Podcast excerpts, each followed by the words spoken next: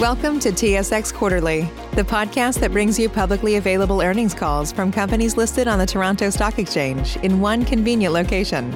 Gone are the days of looking through confusing websites. You'll find the important information right here. Enjoy the call.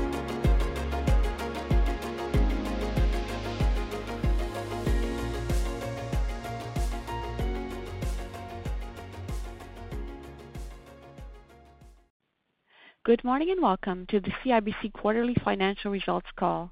Please be advised that this call is being recorded. I would like to turn the meeting over to Geoff Weiss, Senior Vice President, Investor Relations. Please go ahead, Geoff. Thank you and good morning. We will begin this morning's presentation with opening remarks from Victor Dodig, our President and Chief Executive Officer, followed by Hratch Panossian, our Chief Financial Officer, and Shawn Beber, our Chief Risk Officer. Also on the call today are a number of our group heads, including Mike Capatides, U.S. Region, Harry Culham, Capital Markets, Laura Dottori-Attanasio, Personal and Business Banking Canada, and Jon Hountalas, Commercial Banking and Wealth Management Canada. They will all be available to take questions following the prepared remarks. During the Q&A, to ensure we allow enough time for everyone to participate, we ask that you please limit your questions and re-queue. As noted on slide two of our investor presentation, our comments may contain forward-looking statements which involve assumptions that have inherent risks and uncertainties. Actual results may differ materially. With that, I will now turn the meeting over to Victor. Thank you, Geoff, and good morning, everyone. This quarter, we reported record revenue of just over 5 billion dollars, which is up 7% over our prior year, driven by strong growth in all of our business units. Pre-provision, pre-tax earnings of 2.2 billion dollars were also up 7%, and earnings per share of 3.93 dollars were up 45% from last year. Our return on equity was 17.9%, and our capital position remains strong with a CET1 ratio of 12.3%.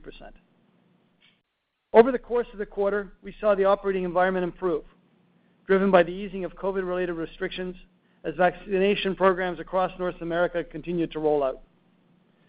As a result, a rebound in consumer activity and increased optimism from our commercial and corporate clients contributed to both volume growth and higher uh, client activity from new clients and our existing clients. Our strong results underscore the strength of our client-focused strategy and the successful execution of our three strategic priorities. Those priorities are, number one, to further strengthen our Canadian consumer franchise. Number two, to maintain and grow our resilient North American commercial banking, wealth management, and capital markets businesses. And the third being to accelerate our ongoing investments in growth initiatives into the future. On the first priority, we're delivering. We continue to strengthen our Canadian consumer franchise with market share gains driven by strong client acquisition and improved retention. We also continue to see solid growth in our mortgage portfolio and momentum in franchising our new clients. On a year-to-date basis, CIBC ranked number one in market share growth in personal loans. As economic activity rebounds, consumer spending accelerated, and overall purchase volumes have returned to pre-pandemic levels. And as the economy continues to normalize, our goal is to ensure we have both a strong travel and non-travel card presence to capture market share as consumer spending increases. Now turning to advice. Our proprietary financial planning platform, CIBC Goal Planner, continues to resonate with our clients. In the first year, our advisors have helped our clients create more than 100,000 personalized plans, driving record mutual fund net flows, along with significantly improved client experience scores. Now moving on to our second uh, strategic priority. Again, we're delivering on that one as well. In commercial banking, we saw robust lending growth on both sides of the border, driven by an improved economic outlook among our clients, as well as new client activity. Wealth management activity remains strong, with nine consecutive months of record net flows as investors continue to look for alternatives to low deposit interest rates. And our capital markets franchise demonstrated the benefits of our well-diversified business model.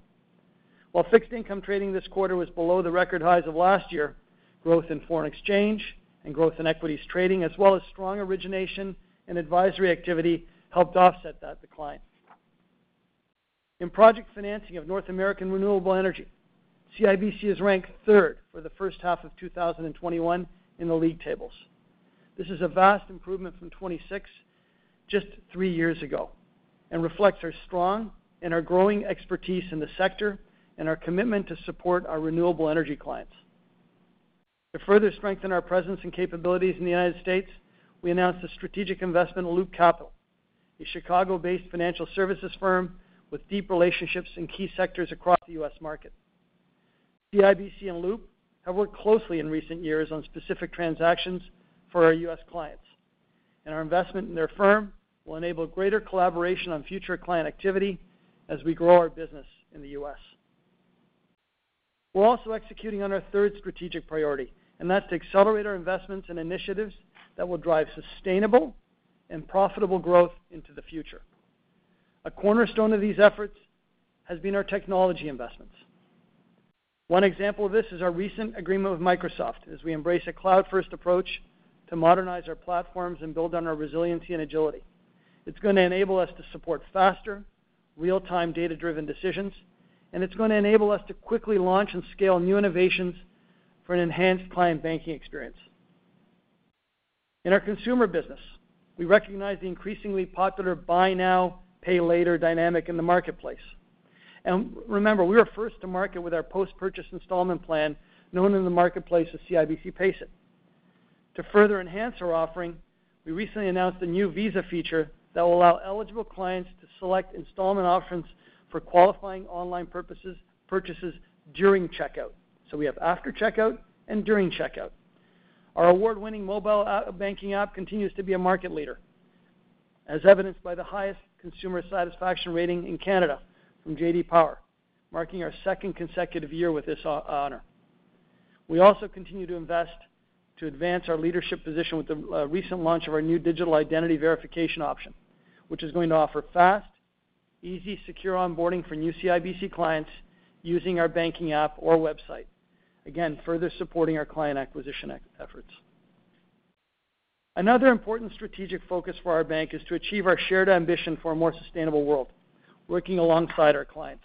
This morning, we announced CIBC's ambition to achieve net zero greenhouse gas emissions from our operational and financing activities by 2050. To achieve this, we are establishing four areas of focus, which include refining our own operations, leading our clients through the transition to a lower carbon economy, encouraging consumer behaviors that reduce climate impacts, and sharing our progress with, all stakeholders. Recognizing the importance of making near-term progress towards net zero, we're committed to achieving carbon neutrality by 2024, including sourcing 100% of CIBC's electricity from renewable energy sources. We'll also be setting interim targets to reduce financed emissions, with reporting on their progress beginning next fiscal year. We remain committed to working with our clients to help them achieve their climate-related goals through financing and advisory services, and importantly, through investments in innovation and technology, which are going to be important drivers of a reduction in GHG emissions. We also encourage consumer behavior. We're also, going to encourage consumer behaviors through education, resources, and advice on our Client Ambition Hub, which is coming soon to our website, as well as sustainable investment solutions where a portion of CIBC's revenues from managing these solutions will be donated to organizations supporting climate transition activities. And in support of companies worldwide using carbon offsets as a tool to achieve net zero targets, CIBC, as you know, along with three other global banks, recently announced Project Carbon, which is a voluntary carbon offset platform to bring efficiency, liquidity, and global standards to the carbon offset ecosystem. The transition to a low-carbon global economy will take, meaningful commitment, and it's going to take action from everyone. We will continue to play our part in addressing this critical global issue through collaboration and cooperation with all stakeholders to build an inclusive, inclusive and sustainable future. So in summary, we're very encouraged by our quarterly results and the progress that we're making against our priorities as the economy recovers and organic growth accelerates. While many challenges and uncertainties related to the virus remain, we're living that each and every day, as you see in the news. We're going to continue to execute on our multi-year journey to advance our strategy and strengthen CIBC. With that, let me turn it over to Hratch for a review of our financials. followed by Shawn for a risk review, and we'll then take questions from all of you. Hratch, over to you. Thank you, Victor, and good morning, everyone. Starting on slide 10, this morning we reported diluted earnings per share of $3.76 for the third quarter of 2021. Excluding the amortization of acquisition-related intangibles and an increase in legal provisions, adjusted EPS was $3.93. Our team executed well against our communicated strategic priorities this quarter, and we are very pleased with the results we delivered for our stakeholders. Consistent with our capital deployment priorities, we continue to leverage our strong balance sheet to support clients, accelerate organic growth, and enhance shareholder returns. Robust contributions from each of our business units drove record revenue in the quarter, demonstrating the potential of each unit as well as the benefits of our diversified franchise. And Consistent with our guidance, we continue to realize the benefits of past investments while reinvesting across our bank to drive sustainable growth over the next business cycle. The balance of my presentation will refer to adjusted results, which exclude items of note, starting with slide 11. This quarter, we generated net income of 1.8 billion and a return on equity of 17.9%, helped in part by solid credit performance, which Shawn will cover later in the presentation. Pre-provision, pre-tax earnings of 2.2 billion were up 7% from a year ago or 9% excluding the negative impact of currency translation.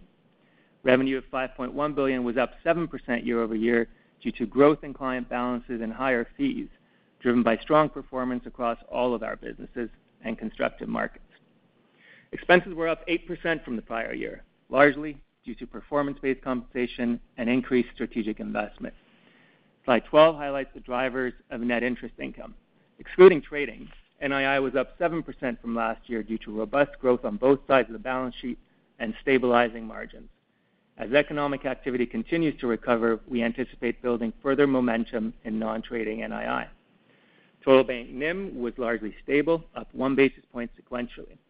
Canadian personal and commercial NIM declined 2 basis points from the prior quarter, largely due to a shift in asset mix, partly offset by strong deposit growth.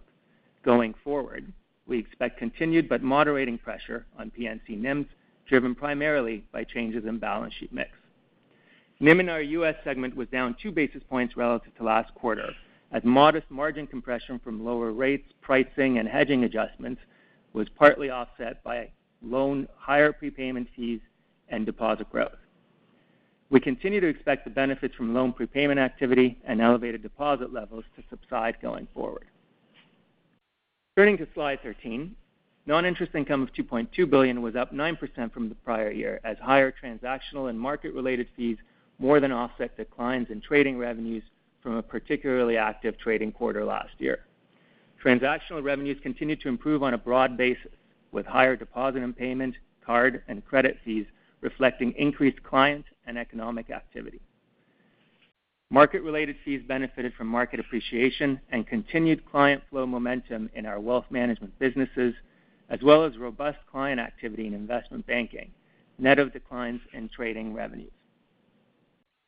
Slide 14 speaks to the drivers behind our expenses, which remain consistent with our prior guidance.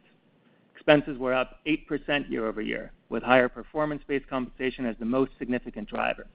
Excluding this, expenses were up 3%, driven by increased investment against our strategic priorities.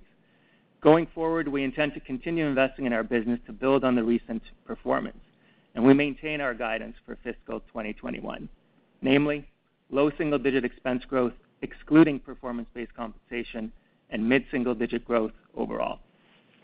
Turning to slide 15, our balance sheet remains strong, and we continue to have significant resources to invest in growth through the recovery period. We ended the quarter with a CET1 ratio of 12.3% or 12.2% excluding the ECL transitional benefit. Strong internal capital generation of 40 basis points was largely offset by higher RWAs from accelerating organic growth and the regulatory change related to the stress VaR multiplier. We anticipate continued deployment of capital towards organic growth at an accelerated pace through the economic recovery. Average LCR declined to 126% as we return to more normalized liquidity reserves, but remains well above the 100% regulatory minimum. Slide 16 reflects personal and business banking results driven by our focus on client growth and franchising. Net income for the quarter was $642 million, up 183 million from the prior year. Pre-provision, pre-tax earnings of 938 million were up 12% from the prior year, driven by robust volume growth. Revenue of 2.1 billion was up 8% from the same quarter last year, as the impact of mortgage and deposit growth was partially offset by lower credit card balances. The third quarter last year was negatively impacted by a number of items, including the interest rate relief provided to some credit card clients. Normalizing for those items, revenue growth was closer to 5.5% from a year ago. Expenses of 1.1 billion were up 4% from the same quarter last year. Going forward, we expect expenses to reflect continued strategic investments in our consumer franchise to sustain the momentum generated over the past few years. Moving on to slide 17. Net income in Canadian Commercial Banking and Wealth Management was $470 million. Pre-provision, pre-tax earnings of 590 million was up 19% from a year ago, as both Wealth Management and Commercial Banking benefited from accelerating economic and client activity. Commercial Banking revenue was up 14% from a year ago, driven by robust growth in both loans and deposits.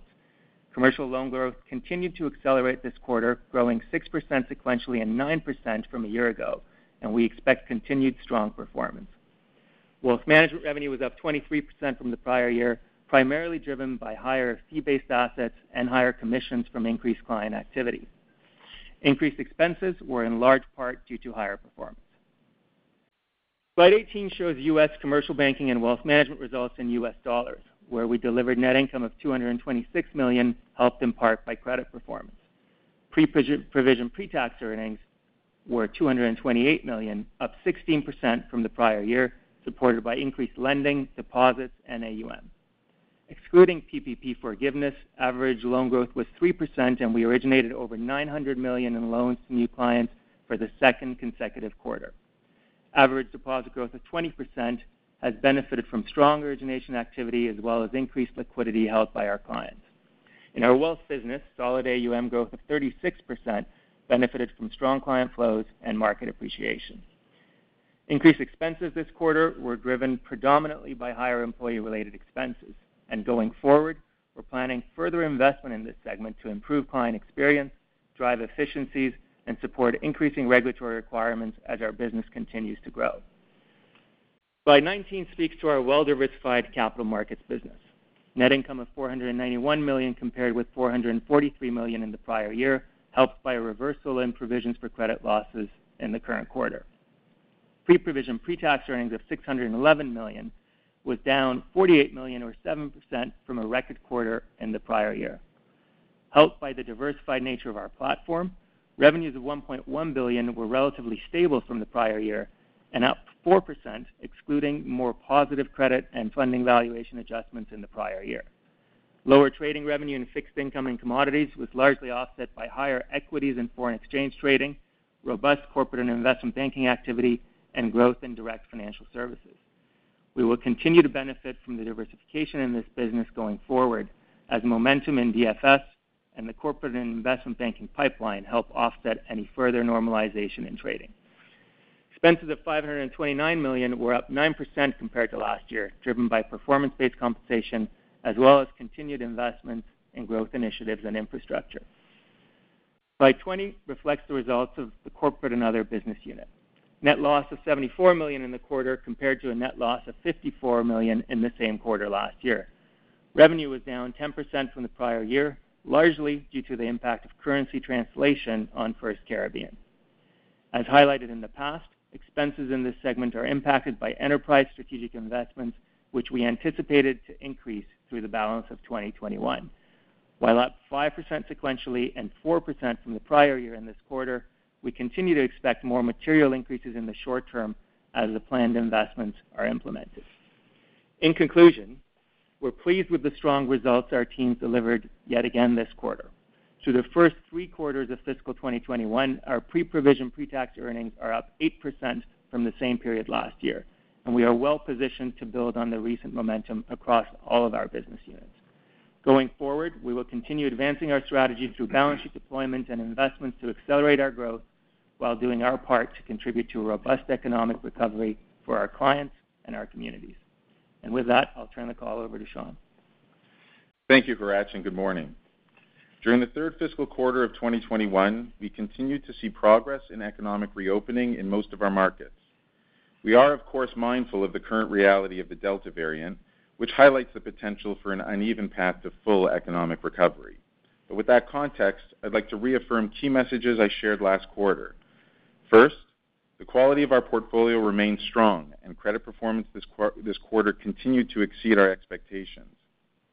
Second, we're watchful of the continued challenges that COVID-19 presents, but our base case expectation remains for a continuing economic recovery over the balance of calendar 2021 and into 2022, building on the strong growth seen over the summer reopening. And Finally, we remain comfortable with our risk levels and confident with our current level of provisioning, and we're well-positioned going forward with the continued growth in our portfolio. Turning to slide 23, in Q3, the provision for credit losses was a net recovery of 99 million, compared with a provision of 32 million last quarter. Provision on impaired loans decreased 138 million from last quarter to 108 million, driven by lower provisions in both retail and business and government loans. In Canadian Personal and Business Banking, mortgages and personal lending had lower provisions reflective of improving 90-plus days delinquencies, while credit card write-offs were also down quarter-over-quarter. In both our Canadian and U.S. commercial and wealth businesses, our provisions were consistent quarter-over-quarter, reflecting continued strong credit performance. In capital markets, we recognized a net recovery as we experienced lower impairments and benefited from a few reversals in the oil and gas portfolio. Partially offsetting these decreases, CIBC FirstCaribbean experienced a higher impaired provision this quarter. Our performing portfolio had a provision reversal of 207 million in Q3, primarily driven by improving forward-looking indicators consistent with the continued economic recovery. Overall, this was an exceptionally strong quarter for credit performance, reflecting the resilience of our portfolio and improved economic and commodity price conditions. Slide 24 details our allowance coverage by line of business. In Q3, our allowance coverage ratio was down from the prior quarter, driven mainly by the overall favorable economic outlook. The current allowance coverage ratio remains higher than the pre-COVID level, reflecting the performing provision build we recognized following the onset of the pandemic and ongoing uncertainty with respect to the speed and consistency of the economic recovery. Turning to slide 25, we have provided our credit portfolio mix, which continues to be well-diversified with strong overall credit quality consistent with previous quarters. Our total loan balances were 449 billion, over half of which are mortgages. The average loan-to-value for our uninsured mortgage portfolio is currently 48%, which is lower again this quarter as a result of the strong housing market. The business and government portion of the portfolio has an average risk rating equivalent to a BBB and continues to perform well. Slide 26 provides an overview of our gross impaired loans. Although there was a slight increase in CIBC FirstCaribbean, overall gross impaired dollars were down in both retail and business government loans. New formations were also down in the quarter. Slide 27 details the net write-off and 90-plus day delinquency rates of our Canadian consumer portfolios. Following the higher levels of write-offs in Q2, driven by accounts that had been part of our proactive deferral program, write-offs reverted to a lower level this quarter. Overall write-off dollars were also down year-over-year. We saw 90-plus day delinquencies decrease in the third quarter due to our COVID-related risk mitigating actions, government support, as well as prudent client payment behavior. In closing, while concerns remain over the Delta variant and other variants of concern, leading to some near-term uncertainty, our general expectation is for the economic recovery to continue as vaccination rates climb in Canada and globally. Overall, we remain comfortable with the quality of our portfolios and will continue to be prudent as we determine our allowance levels in coming quarters. I'll now turn the call back to the operator for questions. Thank you. Please press star one at this time if you have a question. And The first question is from Meny Grauman from Scotiabank. Please go ahead. The new Super Beets Heart Chews Advanced is now supercharged with CoQ10.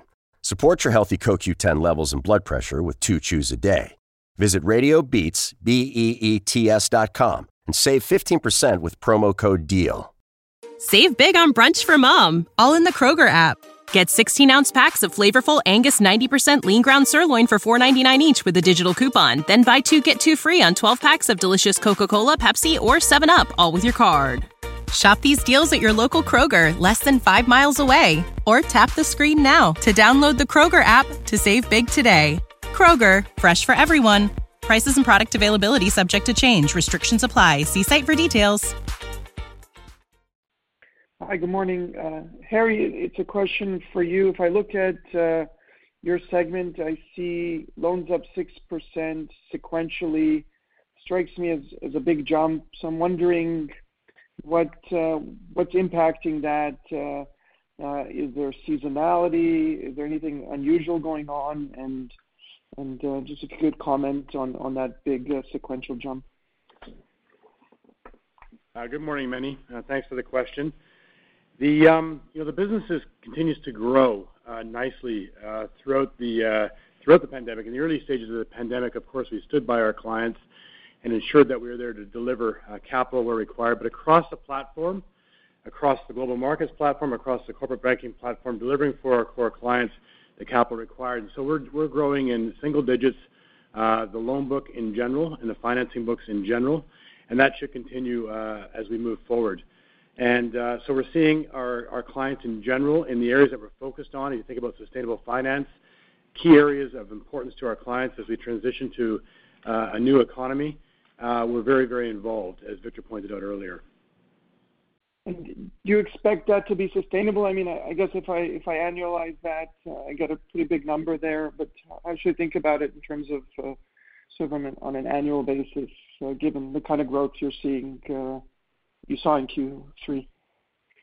Yeah, Meny, it's Hratch. Maybe I'll jump in here. I think uh I think you know, you were speaking to Harry about loan growth, but I think at this point you're looking at the commercial numbers as well. Uh, when you talk about the 6% commercial, that's in our commercial business, which would be more in uh, Jon's world. And so maybe again, Jon can speak a bit to that and the sustainability of that momentum as as you pointed out. Sure. Uh, thank you, Meny. Certainly we had a strong quarter, and it was well diversified by industry and by geography. 50% came from real estate, 50% came from our diversified businesses. And There's many challenges out there. You read them in the paper. They're real. They impact every client differently. Inflation, labor, supply. Uh, but Generally, business confidence is high. And When confidence is high, our clients are investing for growth. When they invest for growth, our pipeline grows, and our pipeline is good. So based on our pipeline, I think our commercial banking momentum will continue, and we expect to finish fiscal 2021 comfortably with year-over-year loan growth in the double-digit range. Uh and just as a follow-up, if I look at, you know, the difference between Canadian commercial versus U.S. commercial, definitely pay downs look a lot more significant in the U.S., especially scaled to the size of the loan book. What accounts for the difference there eh, as you see it in terms of the differential in terms of pay downs? What's really the difference between Canada and the U.S. that explains that? Well, uh, most of the big pay downs are in the U.S., so uh, I will pass that question over to Mike Capatides. Mike, are you on? I am, Jon. Thank you, and thank you for the question. Uh, you know, we had a uh, a good Q3 um, uh, with 3% growth net of PPP um, forgiveness, um, you know, in the quarter. Our pay downs were mostly in the U.S. related to our institutional real estate book, which we saw significant pay downs, which we frankly viewed as a good sign about the credit quality of that book. We expect that to reverse. The other um, uh, dynamic in the U.S. was given where rates were, we had uh, uh, you know, many of our commercial clients go to the public markets and pay down their revolvers and their term loans. We also expect that to reverse. So looking forward, um, you know, we together with our new client originations and and new and more business with existing clients as our revolver utilization rates uh, increase, we expect uh, robust growth uh, to come back. Thank you. Thank you. The next question is from Scott Chan from Canaccord Genuity. Please go ahead. Maybe, Mike, just sticking with you on the U.S. side, you kind of talked about the paydowns and robust growth coming back. Maybe you can just talk about the commercial and the CRE market uh, down there and what you're kind of seeing, if there's um, maybe incremental growth on uh, one or two of those books that are more. Well, we have a uh, very diversified book in our commercial and our C&I and our real estate portfolios. As I said, we expect the real estate portfolio to come back to significant growth in the coming quarters as the pay downs dissipate. We have a very strong pipeline in uh, you know in our real estate book that we you know we expect to see uh, you know come online in the in the coming quarters. In our C&I book, in fact, uh, you know this past quarter, we uh had we initiated 165 new relationships, and those were mostly on the C&I side.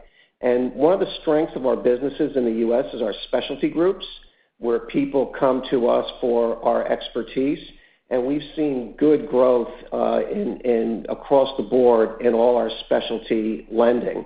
And if you combine that, which we expect it uh, to uh to continue, when you combine that with our more mainline commercial clients who uh, simply have been sitting with a lot of cash as they build inventories and the U.S. economy continues to improve, we expect to see our revolver utilization rates come back to more normal levels you know, continue to see, uh, you know, robust growth in that portfolio.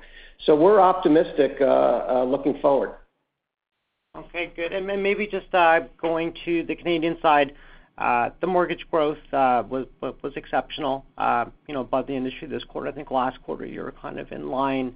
Perhaps you can just maybe describe what you're seeing in the housing market now in in Canada and, you know, perhaps some of the reasons that um that you're able to capture that uh that incremental growth relative to the market, you know, in in pretty quick order.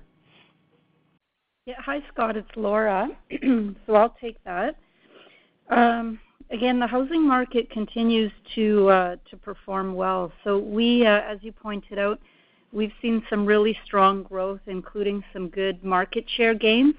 So we're really pleased uh, with our performance, and a lot of that was just a result of a lot of the actions and investments uh, that we took, and I think that's what you're seeing drive uh, our performance. So happy with the progress we've made.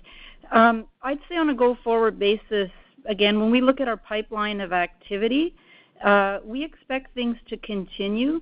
Although I would just say that the pace of growth will likely moderate as we come off, call it the recent highs in the market. So think of it as more of a return to normal in the housing market. And Meny and Scott, just Victor here. I just wanted to tie together some of the themes that you're seeing across our business, across our capital markets business, across our commercial banking franchises in Canada and the United States, and our Canadian personal uh, and business banking franchise. You are seeing deeper client relationships driving growth, and you are seeing new client relationships driving growth.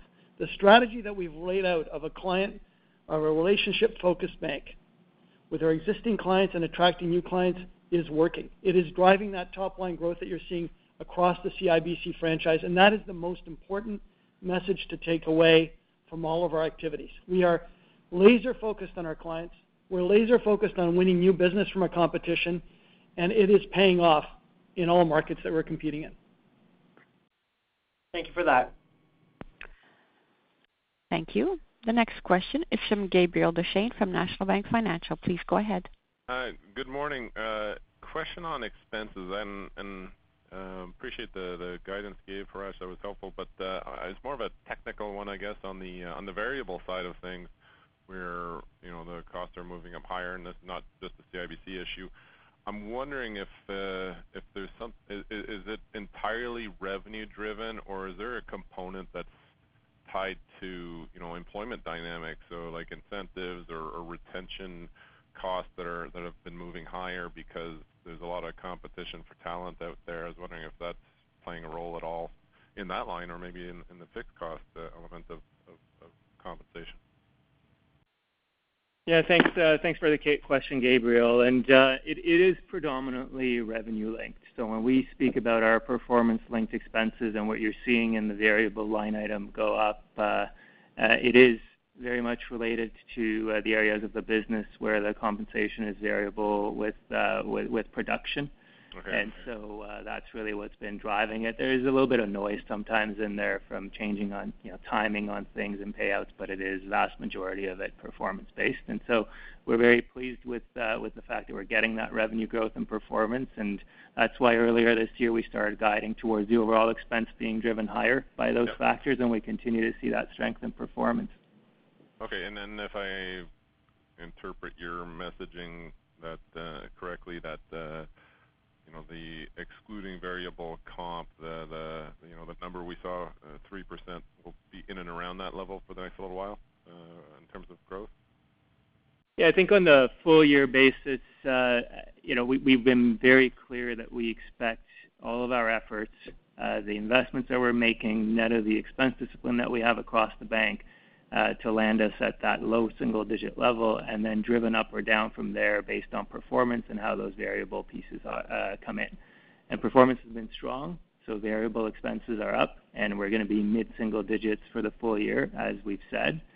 Uh and for the full year, again, excluding that, we think low single digits is where we'll be, despite the fact that we've accelerated some investments in the current environment and uh, proactively pushed more into this year and the back half of this year. Uh, but we think it'll still be in that low single digit range without that. And uh, that's the right level for our bank at this point. So no outlook for 2022 yet? We look at 2022 the same way. It's a little bit early, Gabriel, to give you exact numbers, but uh, we came into this year looking at the year with our pre-provision earnings growth targets in mind and trying to figure out what we need to do in terms of balancing the investments versus efficiencies in the expense line to get the pre-provision earnings growth we want. So we're gonna go into next year the same way. We're finalizing our planning at this point in time. We've got lots of good investment opportunities that we're gonna undertake, and we also have lots of opportunities to manage our expenses. And so uh, rather than give you an expense or operating leverage target, I would say we'd come at it the same way. And. As we solve that uh, that puzzle and have better visibility into what the environment and the top line look like, we'll land on the exact plan, and we'll land on the exact numbers, and we can communicate that more to you next quarter. Thanks. Enjoy the rest of your summer. You too. Thank you. The next question is from Ebrahim Poonawala from Bank of America. Please go ahead. Hey, good morning. Uh, I guess first, just Hratch, if you could, uh, one quick follow-up on that expense. Just bigger picture, so you've talked about accelerating the strategic investments. Where are we in that cycle? I mean, I get like tech investments are here to stay, but when you think about some big undertakings, are we early, middle of the uh, path there or coming to the later stages where you're trying to ramp up these investments? Any perspective there would be helpful. Yeah, uh, happy to start on that, Ebrahim. Uh, the way we look at it is investment in our business is ongoing. We want to position the bank for growth in the long term, and so we will continue investing. So I wouldn't say I would look at it in terms of early, mid, or late. We have started investing in the business more than we did in the past. We will continue investing in the business. And so uh, I don't think there is a bulge here that we're getting through. It is really about continuing to invest. As we get the benefits from those investments to the top line, we reinvest a portion of it into new initiatives, and we continue to do that. And that's the way we're looking at it. Uh, we will manage the overall expense growth, as I said, by looking at the rest of the expenses outside of the deliberate strategic and growth investments that we're making, uh, and also looking at the net expense growth relative to the top line growth in any period of time to get the pre-provision earnings growth to the place that we need to. But this isn't about making a bulge of investments and then uh, going back and forward on investing and not investing. We always invest in our bank. Understood. And I guess uh, just uh, moving to the DFS business, uh, Victor, you've talked about that as a growth avenue in the past. I was just wondering if you could like, we are seeing revenue there flatline this year around the 200 million dollar level. Um, maybe you or Harry, just give us a perspective on what's going on there, and also any perspective on the impact to CIBC from what we are seeing on the discount brokerage side with zero commissions. Is it material? Is it an opportunity? Uh, would love would love to hear your thoughts. Sure, Ebrahim. Uh, as we've uh, said to our investors a year ago when we set up our DFS business, it was meant to provide transparency to some of the very important assets that we have that are dealing with the changes that are happening in the financial landscape. Direct investing, direct banking, and fintech-related businesses that we're actually competing with in quite successfully. So that you're gonna hear more and more about uh, over the course of the year. Uh, we actually did see significant growth year-over-year. It flatlined over the last quarter, but that business has been growing nicely. And I'm gonna hand it off to Harry just to remind you of some of the elements of it and uh, how to deal with some of the emerging themes in discount brokerage. Yeah. Good morning. It's Harry here. Um, Just just take a step back for a second. As Victor said, we're combining these technology-led businesses, really providing a cohesive set for direct banking, direct investing, and really with our innovative multi-currency payment solution uh, platform, servicing our clients uh, holistically. So there's three businesses there, uh, all under one umbrella, really leveraging the expertise that they bring together to to focus on further growth. And we've actually seen year-to-date revenues up 18% year-on-year. We're seeing some very good results over the over the over the term. Um, you know, coming back to direct investing in our Investor's Edge platform, uh, we do have a very competitive offering in the marketplace. We continue to invest in technology and the talent to enhance the client experience and grow our market share. We're focused on modernizing our core platform to that effect. If you recall, a few years ago, we actually uh, lowered our price. Uh, major competitors did not follow, and we continue to be lower in price generally. And so I'd like to remind you that we have a Premium Edge offering as well for our high-touch uh, direct investing clients. And the majority of our Investor Edge clients are multi-product bank clients. So it really uh, forms a nice basis for our bank in servicing our and deepening our client relationships, as Victor mentioned earlier. Got it. Thanks. Just on that, Victor, any thoughts around, like, uh, your stock's done well, you have a nice currency now, M&A, be it fintech, be it U.S. bank M&A, any updated thoughts um, on on that front? Uh, Ebrahim, our focus is on organic growth and investing in our business organically as priority number one. You're seeing that in the results. Uh, you know, our capital allocation is gonna prioritize organic investment across all of our businesses. You will see the results continue to get delivered because of those investments. We've in fact put more methodology in place to make sure that we know exactly when the returns will be coming so that we can deliver what our shareholders are expecting. Uh, when the regulators change uh, their posture on dividends and share buybacks, we will activate those levers as well. Uh, and on the dividend payout side, we wanna be in the midpoint of our range. We're at the lower end right now because of the restrictions, and that'll happen over time as well. And as we've been clear to all of you, when it comes to M&A, it's really a focus on tuck-in M&A, like the Loop Capital investment is a prime example of that. It strengthens our organic growth profile. So organic growth, priority number one is what you need to remember, and we believe that that will deliver the earnings, uh, commensurate with what our shareholders are expecting over time. Very clear. Thanks for taking my questions. Thank you. The next question is from Mario Mendonca from TD Securities. Please go ahead. Good morning. Uh, Victor, this question, let me preface it by saying it may not be entirely fair, but I'm gonna go with it anyway. Um, it would seem to me that over the last little while, Um, the banks seem to be in the crosshairs. I'm referring to the opening open banking uh, proposal. Um, yesterday, we learned about this uh, Canadian Recovery Dividend and potential increase in tax rate. What I wanna ask you is, what's your impression? Does it feel like the banks may be a victim of their own success? And I'm I'm referring to things like could the industry have to revisit mortgage insurance, um, interchange fees, banking fees more generally, executive compensation? Those are some of the examples I just came to mind as I was thinking about it. What's your perspective? Uh, you bring up a crosshair of issues and themes there, Mario. I'd say a couple of things. Banks have always been in the crosshairs, but what you want is a healthy banking system. Uh, a healthy banking system helps the economy grow.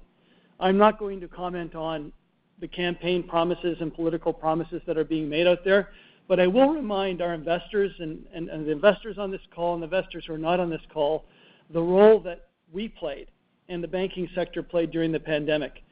Uh, we worked very diligently and collaboratively to make sure that uh, the CERB, the CEBA, the stimulus funds were available to Canadians as quickly as possible and as efficiently as possible. we as a bank deferred over 500,000 credit arrangements with our clients to accommodate them during the very intense time at the very beginning of the pandemic. The second thing that I'd say is most Canadians, whether through large pension plans or through their own investments, have investments in banks. And they benefit from those dividends that we pay, and they benefit from our economic growth, and that contributes to their livelihood. And I would say that if anything, I would want everybody to focus on how do we grow the economy, how can we focus on foreign direct investment, how can you focus on making a more robust economy to benefit everyone, our shareholders, all Canadians, all Americans, and whoever we serve as a franchise. When it comes to open banking, it's a, global movement, it's a theme, it's something that's being driven by technology, and quite candidly, we embrace it. It will make us stronger, it'll make us better. We're working with our industry partners here in Canada to make sure that we all create a standard so that data can be exchanged between institutions and organizations in a safe and private way based on how our clients wish to do it. We're working with uh, some of our global banking partners in a global open finance challenge to make sure that some of the best ideas are coming. I say bring it on. And uh, these themes will always be there, but we as a bank are very aware of them. We as a bank are very aware of how to compete with that, and we will continue to deliver for our shareholders irrespective of what kind of headwinds appear. Uh, just a quick follow-up on that then. And I'm not making a value judgment on this, but it does seem like the world is shifting uh, left in the political spectrum. That shift, does it concern you? Like, could we be looking at an environment, you know, a few years from now, five years from now, when um, the banking sector profitability is, managed a little bit uh, outside of the bank, an environment where it becomes more like a utility and a certain level of ROE is acceptable, but one above that isn't. Do you feel like we could be moving in that direction in Canadian banking? Well, I would like uh, would like that not to happen anywhere in the world. Quite candidly, I think that uh, what what governments should be really obsessed with is making sure that their citizens are well educated, that they have access to universal health care, and that they create the conditions for private capital to help everybody grow and to help everybody prosper. And that's that is I think, where the world should be going. You know, sometimes it leans left, sometimes it leans right, but usually, usually common sense does prevail over time. And if you just get to the foundational elements, what every person wants is just good health care, good education, and they want a job where they feel like they could provide for themselves, for their families, and for those closest to them. And I'm my my great hope is that you don't have intervention in any particular industry sector because that doesn't actually attract foreign capital. We need capital and we need people to come to Canada to make the country stronger and to make the country better. And the best way to do that is to make sure that people see us as the best place to invest and the best place to uh, live and, uh, and, and, and, and contribute to the prosperity of our country. Thank you for your thoughts, Victor. Thank you. The next question is from Sohrab Movahedi from BMO Capital Markets. Please go ahead. I'm a little bit embarrassed to kind of come back to the to some of the details here after that. But um, uh, one question quickly for John Jon Hountalas. Jon, utilization rates in the commercial, uh, Canadian commercial, how are they? Where are they relative to pre-pandemic levels? Uh, so uh, thank you for the question.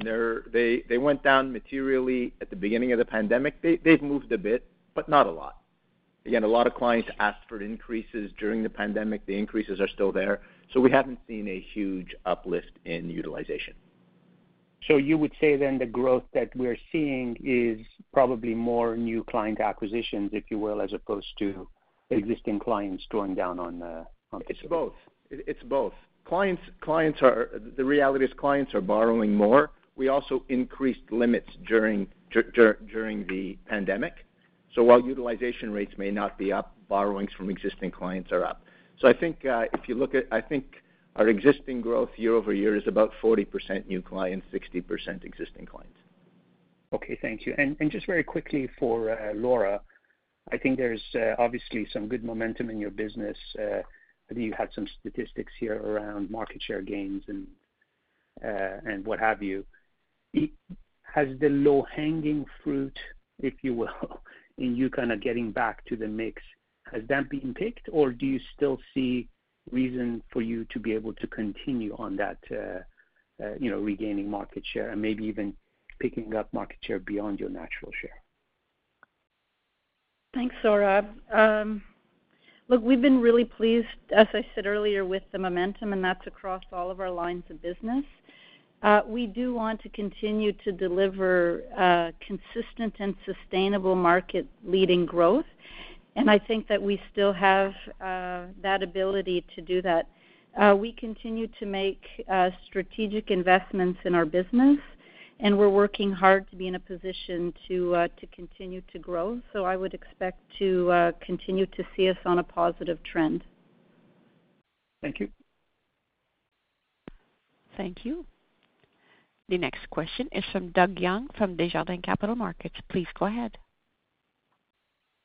Hi, good morning. Uh, just on the card business, um, just thinking about the potential for growth in the revolver side, um, and I don't think that's what's driving any uh, sequential increase.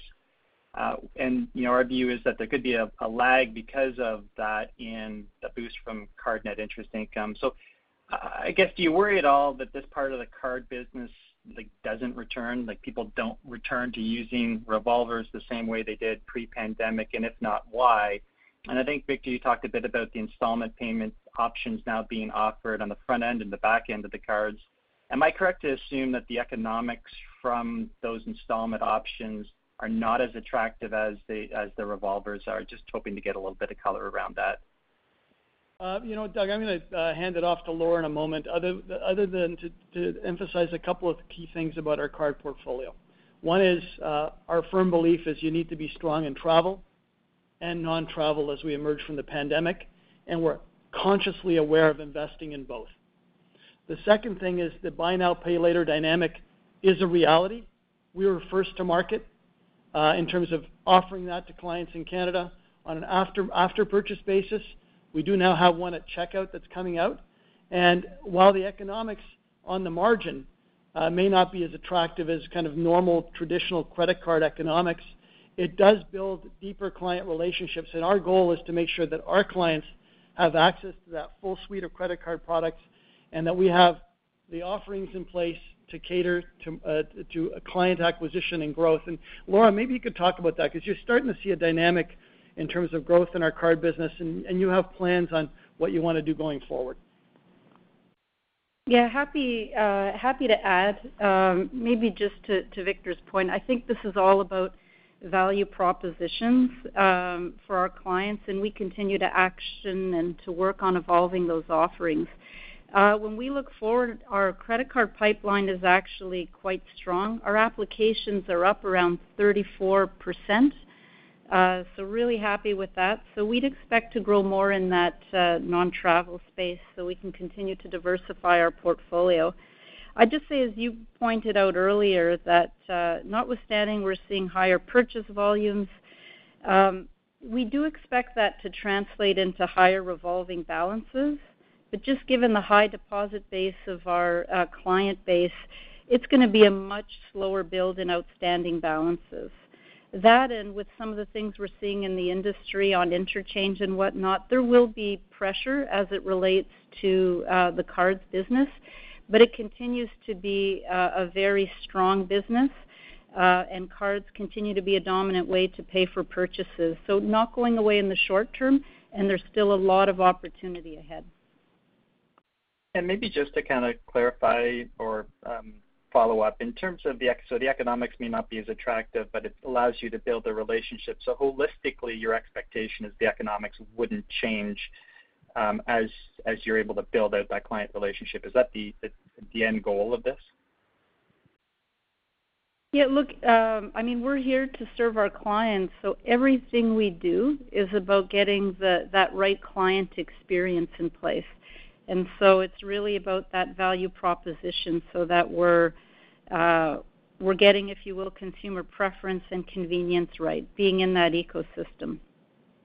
Okay. And uh, just one last follow-up. Just on the mortgage growth, Laura, 11%, um, if you can talk a bit about an origination, but I'm more uh, interested in where retention rates have gone now versus where they were before, because I think that was a focus to improve that. So just looking to get an update on that. Thank you. Yeah, we're actually, uh, when we look at all of our KPIs, we are uh, trending in the right direction, so on acquisition and retention. We are making, I would say, solid gains as it relates to our franchising efforts.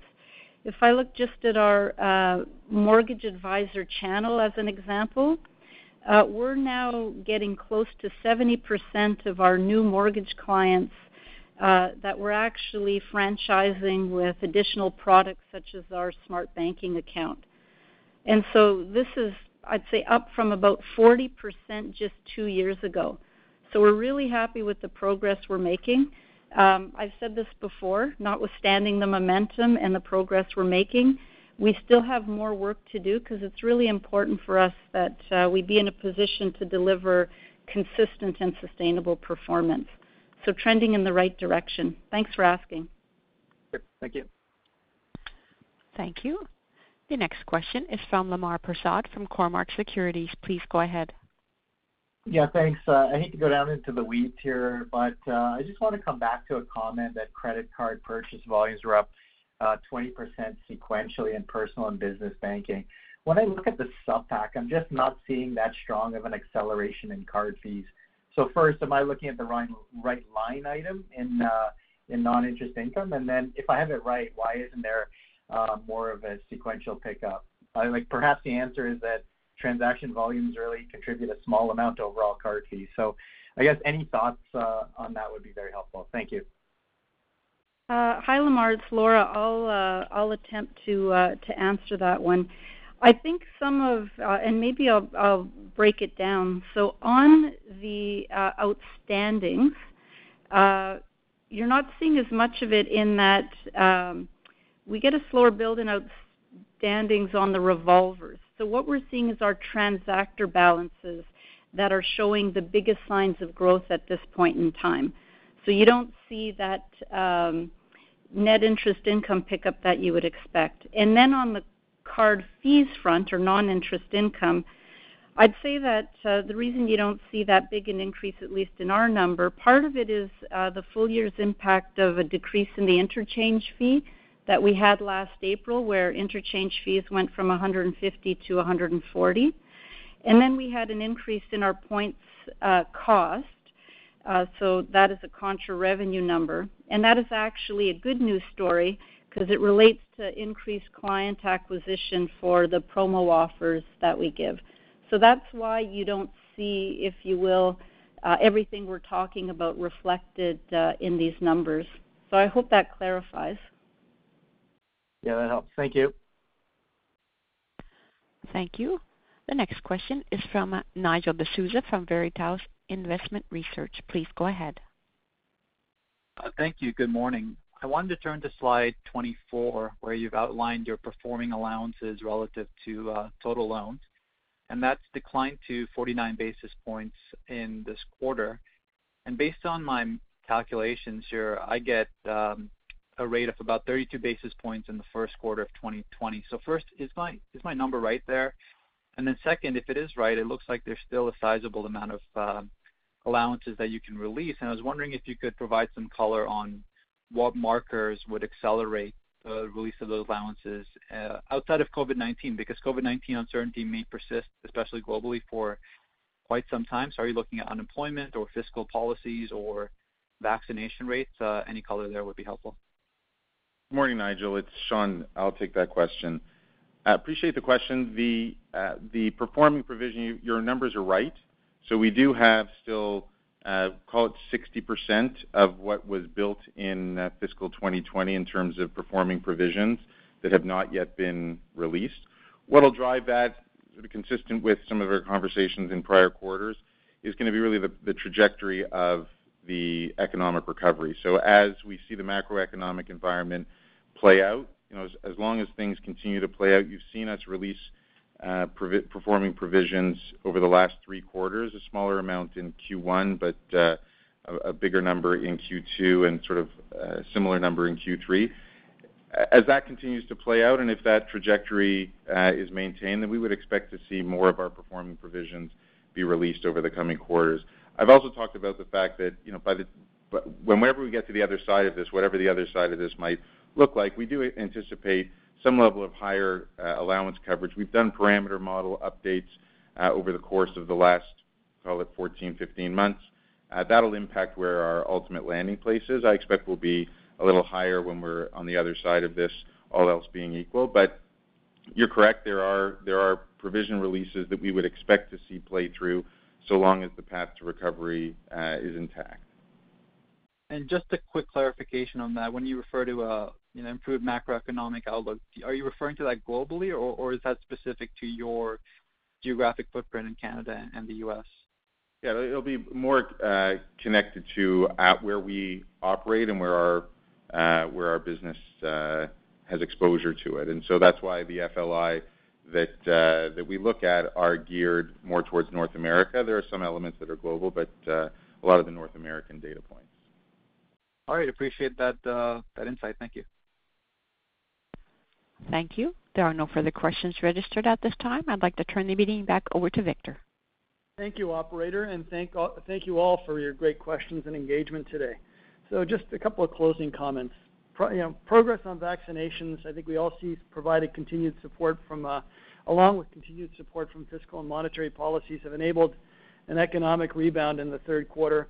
Uh, but I think we all realize that it's not gonna be a linear recovery. You know, pandemic resurgence from Delta or another variant could steer policy actions that slow global economic growth. But what I really want all of you to know is that we've demonstrated that we can, and we are well prepared to face any challenges that arise. Our client-first approach at CIBC, a resilient and diversified business model, and the actions that we've taken over the last several years have positioned us well to execute on our long-term growth priorities. Our balance sheet remains strong. It provides significant flexibility to continue to support our clients, to grow our business, and to return capital to our shareholders. I also wanted to let you know that we're gonna be having an Investor Day on Thursday, December the 9th. And At that Investor Day, we're gonna have an opportunity to share our vision in greater detail, our strategic direction for our bank in greater detail, and showcase our CIBC leadership team. We're planning to host this event at our new headquarters at CIBC Square and in person, subject to the evolving health and safety protocols. And In closing, I wanted to thank our 44,000 dedicated CIBC team members who continue to help make our clients' ambitions a reality. Your contributions are key to the success of our bank. And To you, our shareholders and our investors, I thank you for your continued interest in our bank and the support you've provided. We look forward to speaking with you in December, both on the webcast and at our Investor Day. Have a good day and enjoy the rest of the summer. Thank you. The conference has now ended. Please disconnect your lines at this time, and thank you for your participation. What if I told you that you can support your blood pressure and healthy CoQ10 levels with two chews a day? The new SuperBeets Heart Chews Advanced is now supercharged with CoQ10. That's like getting CoQ10 for free. Our powerful blend of beetroot, grapeseed extract, and CoQ10 supports your cardiovascular health. Visit radiobeats.com and find out how you can get a free 30-day supply on bundles and save 15% with the promo code DEAL. Save big on brunch for mom, all in the Kroger app. Get 16 ounce packs of flavorful Angus 90% lean ground sirloin for $4.99 each with a digital coupon. Then buy two get two free on 12 packs of delicious Coca Cola, Pepsi, or 7UP, all with your card. Shop these deals at your local Kroger, less than five miles away. Or tap the screen now to download the Kroger app to save big today. Kroger, fresh for everyone.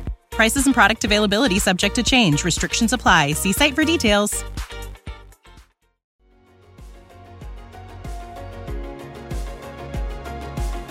Thank you for listening to TSX Quarterly. If you enjoyed the cast, remember to leave a good rating. And remember, for any additional inquiries, please consult the company's investor relations section on their website. See you next time.